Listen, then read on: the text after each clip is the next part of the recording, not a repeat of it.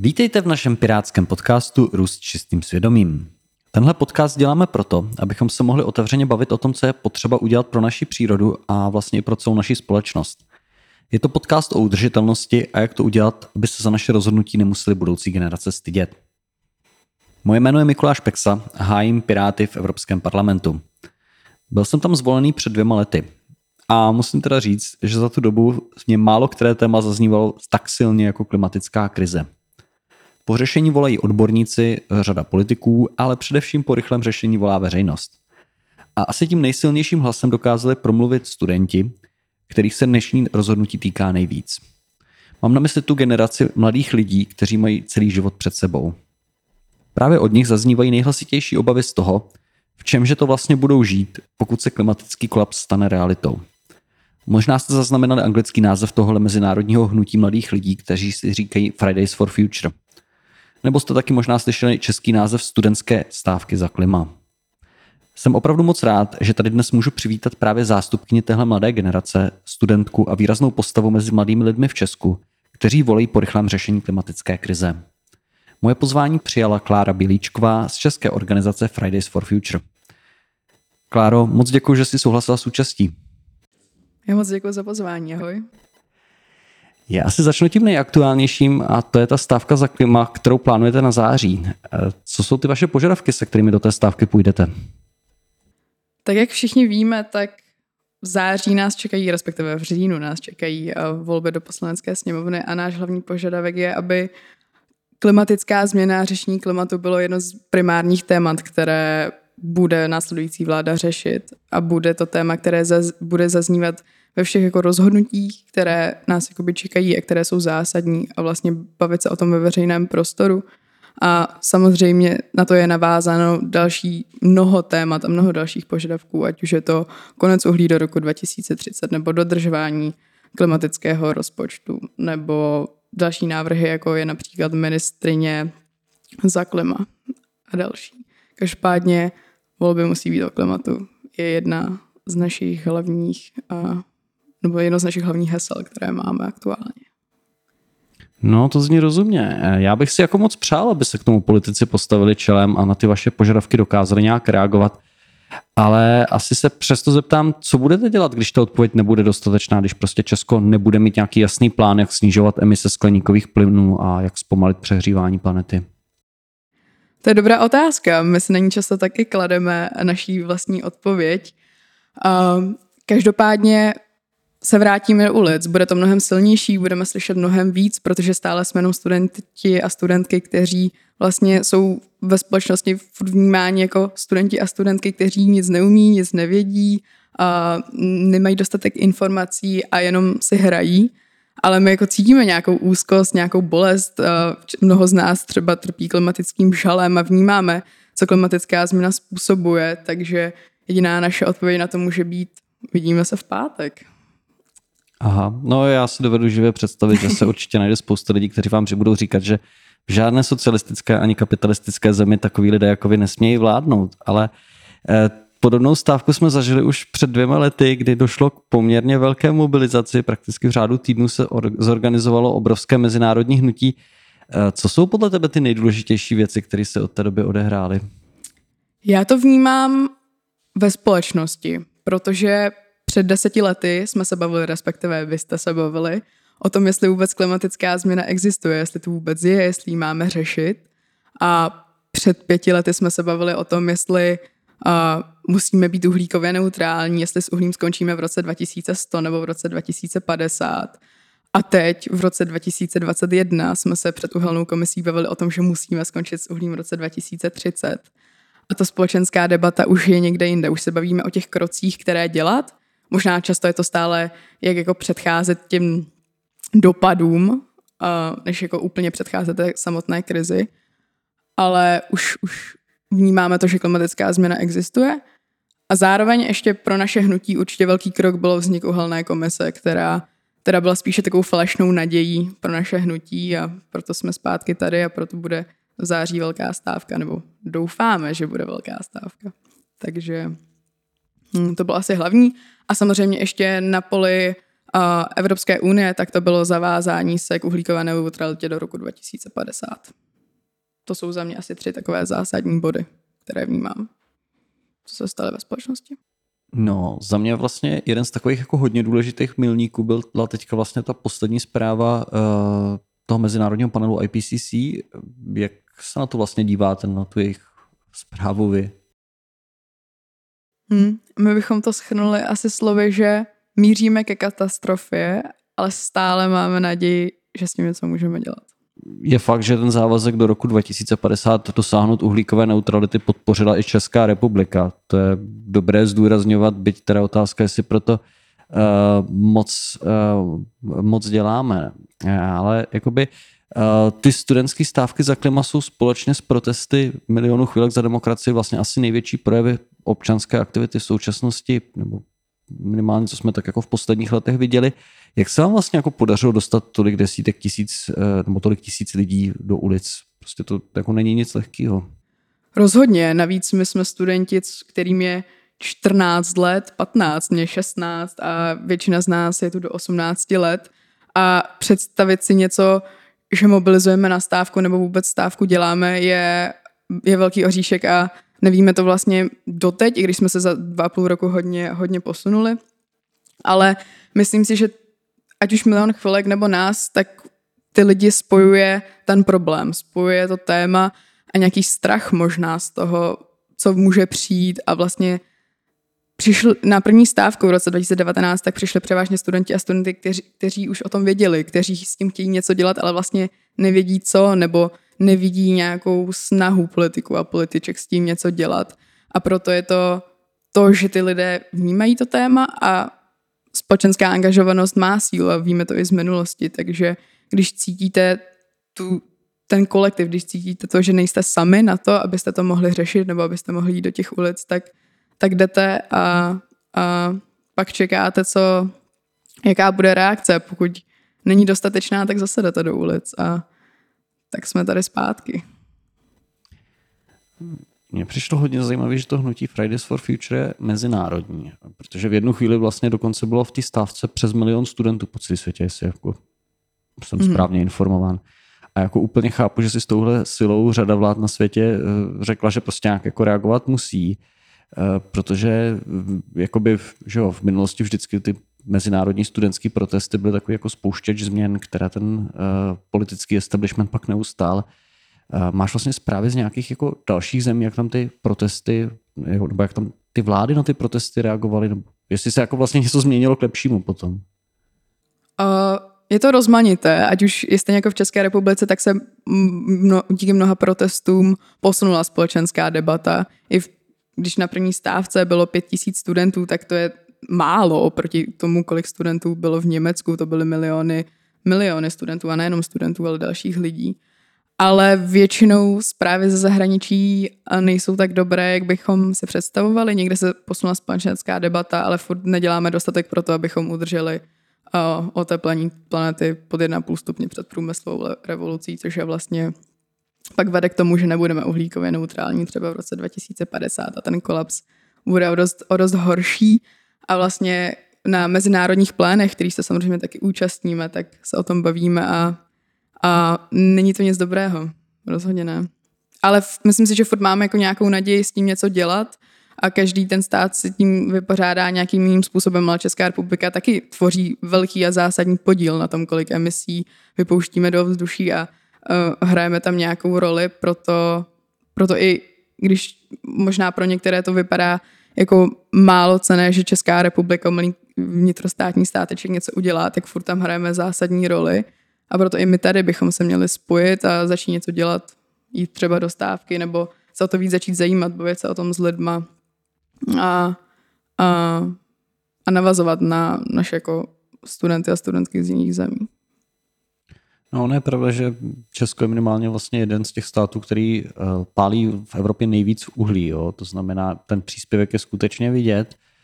A já si teda jako myslím, že opravdu ty studentské stávky společně teda s těma expertníma odhadama o vlastně ničivosti ty klimatické změny hodně přispěly k tomu, že Evropská komise vůbec jako začala jednat a závazně se teda jako rozhodla, že chce dosáhnout toho snížení o 55% do roku 2030, nebo teda to rozhodnutí padlo ve spolupráci s Evropskou radou, kde zasedá i Česká republika. Bohužel teda, přestože Česká republika to jaksi na Evropské radě podporuje, tak přímo jako nějaký jako matatelnou reakci tady v českém prostředí moc nevidím. Naopak jakoby hlavní zástupce průmyslu vlastně tady mluvil o tom, že máte dostat přes držku, což mi teda připadá trošku hodně za čárou. A řada prostě politiků, médií ty klimatické změny ignoruje. Co je vlastně podle tebe jako horší, ty nadávky nebo to mlčení? Mlčení. Protože když slyšíte nějakou nadávku, tak máte pocit, že můžete navázat nějaký dialog, že můžete pochopit, proč to ty lidi tak vnímají, proč mají třeba obavu z toho, nebo proč, jaký je ten důvod, že nechtějí řešit klimatickou změnu. Naopak, když někdo mlčí, a což se často stává při řešení klimatické změny, protože je to negativní emoce, ta nás jako uzavírá a máme pocit, že s ním nechceme nic dělat nebo že s ním nic dělat nemůžeme. A naopak, když má někdo negativní reakci, tak my naopak můžeme vést ten dialog, můžeme se s těma lidma bavit a i když to není ze začátku příjemná konverzace, tak s tím rozhodně co můžeme dělat. Takže mlčení je o dost těžší překonat než ten hněv. Ale že bychom měli dostat přes držku, slýcháme často, ale je to součást toho hnutí, je to součást vlastně naší identity, protože furt jsme studenti a studentky. No, ona ta politika docela hodně hrubne, no. Určitě. Já se přiznám, že jako vlastně taky teda občas v Česku slyším, že celý to studentský hnutí je takový jako modní výstřelek, jo? Že to strhla Greta Thunberg a vlastně je to takový pozerství a já si to teda osobně jako nemyslím, jo? Spíš mě zajímá, jak ty osobně hodnotíš vlastně Gretu a její roli v tom celém hnutí. Greta je taky silně probírané téma, často podle mě více v české společnosti než samotná klimatická změna a hlavně při projevech. Každopádně já ji vnímám stejně jako všechny ostatní v našem hnutí jako součást našeho nehierarchického hnutí, kdy v podstatě, kdyby přišla k nám, tak má úplně stejnou hodnotu hlasu jako my všichni ostatní na nějakých jako konsenzech, které máme nastavené, ale spíš ji vnímám jenom jako člověka, který se nebál do toho jít jako první, protože jít do toho sám je strašně těžké a jít do toho sám jako bez nějaké podpory je ještě těžší, ještě když dostáváte právě jenom reakce typu, že nám někdo vrazí do držky. Tak ji vnímám jenom někoho, kdo dal tuhle myšlenku dalším lidem a vlastně ukázal tu možnost, že to je vůbec reálné. Vnímám ji jenom jako nějakou součást toho hnutí, jako většina z nás, protože každá ta buňka v mezinárodním hnutí tak má trošku jinou strategii a vede to vlastně celé sama. A my jako Česká republika tak jsme úplně nezávislí na mezinárodním hnutí Fridays for Future. To je hezký, no. Ono je pravda, že Gretě se povedlo poměrně hodně těch takových těch nejzavilejších odpůrců hodně naštvat, což jí teda rozhodně se kolem ní nemlčelo, no. To je pravda. Jak se vlastně dostala k tomu tématu klimatické změny ty? Co tě jako motivovalo, že jsi to začala tak jako aktivně dělat? Vnímám, že klimatická změna pro mnoho z nás a převážně pro mě byla spíš až jako druhotný bod v nějakém boji nebo v nějaké angažovanosti, protože moje první idea byla si založit svou vlastní organizaci s tím, že to bude založené na zero waste a o tom, jak Česká republika by měla skončit s odpady a plastovými brčky a tak. A pak jsem zjistila, že mi není 18 a že vlastně nemůžu založit svou vlastní organizaci. Tak jsem se připojila do hnutí a do Fridays, přestože jsem vůbec nevěděla, co je klimatická změna. A postupně od umírajících ledních medvědů a tání ledovců se to dostalo k tomu, že řešíme konec uhlí v České republice, jestli bude rok 2038 anebo 30, anebo jestli budou volby o klimatu. A takhle jsem se k řešení klimatické změny dostala já a podle mě to vnímá mnoho dalších lidí, ale převážně to opět schází ze školy a z edukování a toho, co se dozvídáme v tom studentském prostoru, protože často Ten můj put jako vznikal z toho, že jsme dostávali přednášky o tom, jak umírají zvířátka, jak umírají zvířata, jak jako nám kolabují lesy a ekosystémy a vlastně pak si uvědomíte, ale my tu máme ještě klimatickou změnu, to jsou hořící lesy, to jsou velké migrace, to jsou suchá, naopak povodně, nebo jako bouřky na místech, kde bychom nečekali bouřky. A teď vlastně nevíte, co s tím, ale když pak vidíte jako další lidi, co se o to zajímají a víte, že můžete mít nějakou sílu, tak začnete něco dělat. To asi ono. Ono taky asi stojí za to zmínit ty tornáda na Moravě, záplavy v Německu. Ono je toho víc, no. Kdybych se zeptal, jako vlastně, co si z těch aktivit, které v tom hnutí děláš, vlastně odnášíš vlastně o sobě, o svých vrstevnících, o stavu společnosti, nebo jak se to vyvinulo? Odnáším se několik věcí, ale primárně to, že i jako jednotlivec, i když je to často takové klišé, takže jako jednotlivec máme furt strašně velkou sílu, pokud najdeme ty další jednotlivce, kteří vlastně bojují nebo mají stejnou vizi jako vy a že můžete něco udělat a že i když vůbec nevíte, ať už jak se organizuje stávka nebo jak udělat nějakou besedu pro ostatní o tom, jestli mají používat bambusová brčka nebo skleněná brčka, tak furt víte, nebo máte nějakou jako naději a vnímáte to, že se můžete někam posouvat a že společně toho můžete udělat hodně a potřebujeme všechny a potřebujeme každého z nás a je strašně zajímavé pozorovat, jak ta společnost na to reaguje, jak se mění ty názory, ať už v našich rodinách, protože furt jsme jako závislí na našich rodinách a vnímáme to, že naše okolí může mít úplně stejnou reakci v stylu dostanu přes držku, no.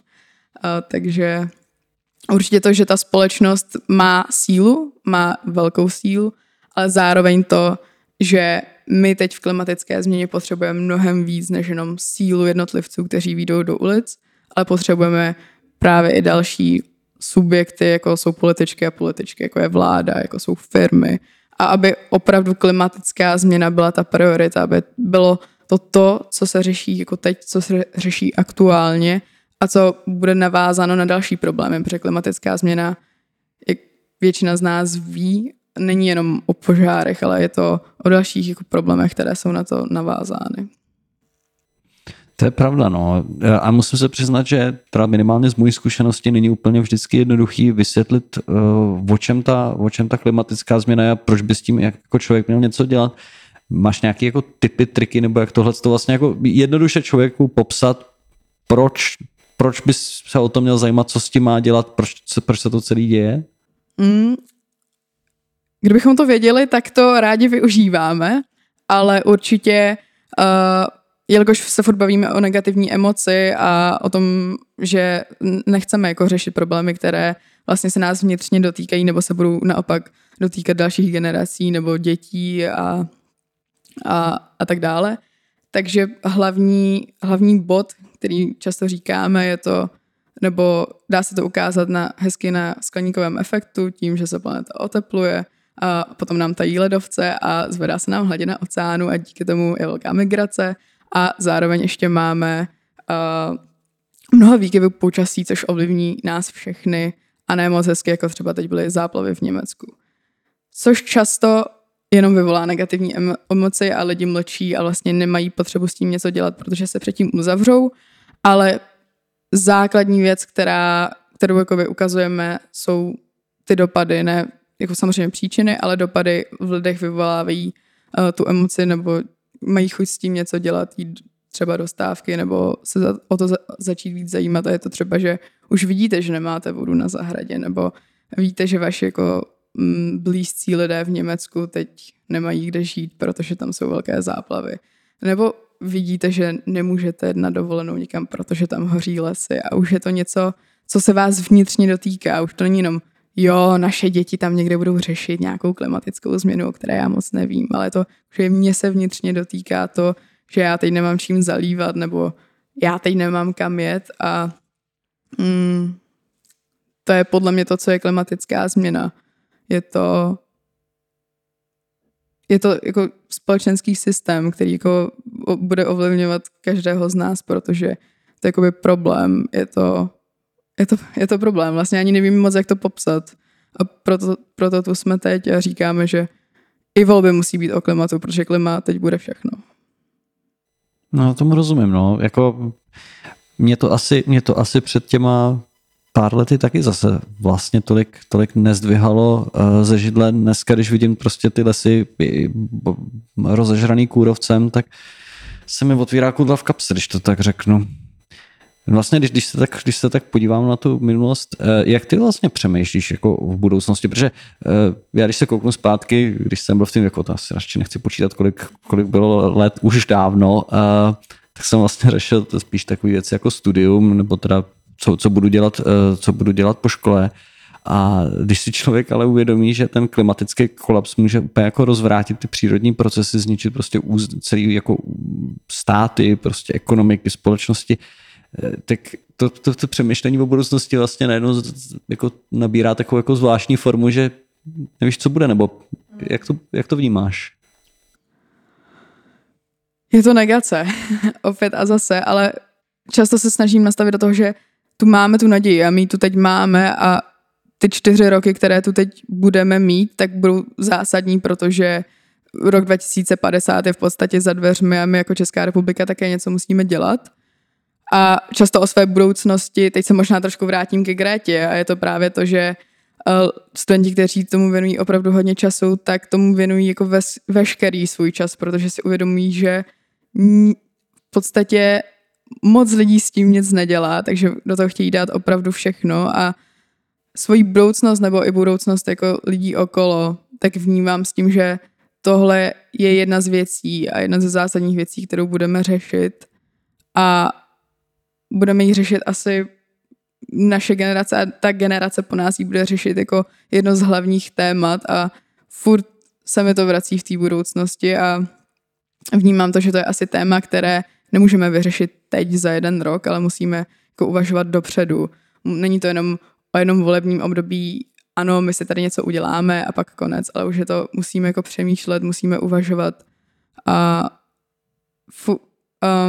je to vlastně ani nevím, co od toho čekat moc, protože se může teď stát něco, co nás jako ovlivní natolik, že může přijít nějaká katastrofa, která vlastně už bude jenom ten důsledek a my budeme muset řešit to, my budeme muset řešit záplavy a už nebude jako prostor ve veřejné debatě nebo ve společnosti jako řešit tu příčinu, protože my samozřejmě musíme řešit příčinu, ale když už bude pozdě, když už tu budou jenom ty dopady, tak na příčinu už se nikdo nepodívá.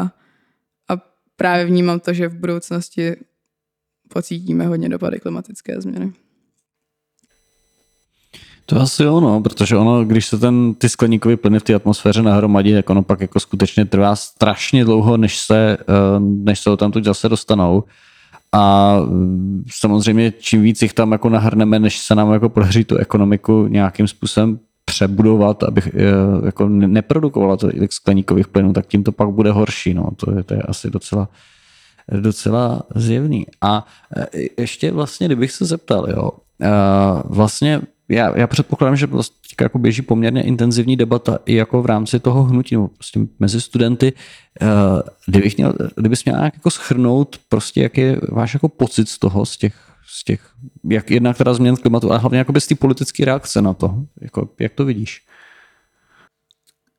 Já mám strašnou potřebu se vrátit k tomu, dostaneš přes držku, protože takhle my vnímáme tu reakci, protože často, když vezmu teď vyloženě jenom naše hnutí, byla velká stávka, dostali jsme uhelnou komisi, to bylo skvělé, byli jsme jako nadšení z toho, že konečně máme plán, jak budeme končit s uhlím v České republice. A najednou jsme dostali rok 2043. Pak dobře, tak jsme dostali rok 2038, ale všichni víme, ať už díky emisním povolenkám nebo mnoha dalším faktorům, že prostě s uhlím musíme skončit v roce 2030. A teď zase se vám ztrácí ta naděje z toho, že vás jenom tak jako odkopávají a vnímají furt stále jako křičící studenty, kteří si hrají, ale to je jenom strach nebo vlastně pocit z toho, že vy nemůžete opravdu nic dělat, vy ani si nemůžete zvolit toho, koho vlastně byste chtěli a v koho doufáte, že by to mohl zlepšit, ale vlastně dostáváte jenom negativní reakce, jo, OK, to vyřešíme někdy později, dobrý, teď to není jako důležitý. Takže tohle vnímám mezi námi, že furt jsme vnímáni jako studenti, kteří nic neví, kteří nic neumí, ale furt tam máme tu naději, furt víme, že tam jako, že se může něco stát, že se může něco změnit, pokud to nevzdáme, pokud teď vlastně budou třeba volby o klimatu, nebo jsou volby o klimatu. No pro někoho už určitě jo, no. Otázka je, jestli si toho všimli ty vlastně nejtradičnější politici, kteří tam nejdéle zůstávají, protože někdy mi přijde, že oni mají trošku problém z toho parlamentu vyhlédnout a zamyslet se nad tím, kam se ten svět mezi tím vyvinul. Já nevím, ať teda neskončíme tak negativně, v čem ty osobně vidíš naději? Vidím naději v lidech. V mnoha lidech. Protože už se k tomu vracím opět a zase, pokud se jako můžeme spojit a pokud každý má chuť něco dělat a udělá ten první krok, tak může změnit vlastně mnoho dalších lidí okolo sebe, pokud se aktivně začne zajímat, ať už o situaci kolem nich, nebo ať už politickou nebo klimatickou, tak uvidí vlastně ty možnosti, které se dají dělat. A není to samozřejmě jenom stávka, nebo není to jenom nějaká akce, kterou dělá hnutí Fridays for Future, Greenpeace Limity, jsme my a další jako mnoho environmentálních organizací, ale může to být od přednášky ve škole po velkou mezinárodní globální stávku v září. Takže v tom je určitě síla těch lidí a v tom, že když to chceme všichni, tak si to můžeme takový udělat. To dává docela smysl. Rozhodně stojí za to tomu věřit. No. Mm-hmm. Tak jo, já se obávám, že nám pomalu vypršel čas, takže jsem chtěl poděkovat Kláře Bělíčkové z české organizace Fridays for Future. Kláro, moc ti přeju, aby ta stávka dala nějaký lepší důvod k optimismu, abyste se tam sešli a abyste si vzájemně teda vlili naději do žil. A taky děkuju tobě a vlastně všem ostatním, kterým ochrana přírody není lhostejná, protože opravdu platí, že žádnou planetu B nemáme a nemáme žádný plán B, co s tím dělat, když si ji zničíme, takže je prostě třeba přesvědčovat politiky, aby se podle toho chovali, za tohle to opravdu moc dík. Děkuji moc za pozvání, uvidíme se v září. Tak rozhodně děkuji i všem posluchačům, kteří si pustili náš podcast Růst čistým svědomím a jako obvykle dodávám, že pokud máte tip na nějaké téma nebo hosta, tak mi napište na Facebooku nebo na Instagramu, já slibuji, že se na to podívám. Díky moc a budu se těšit za 2 týdny.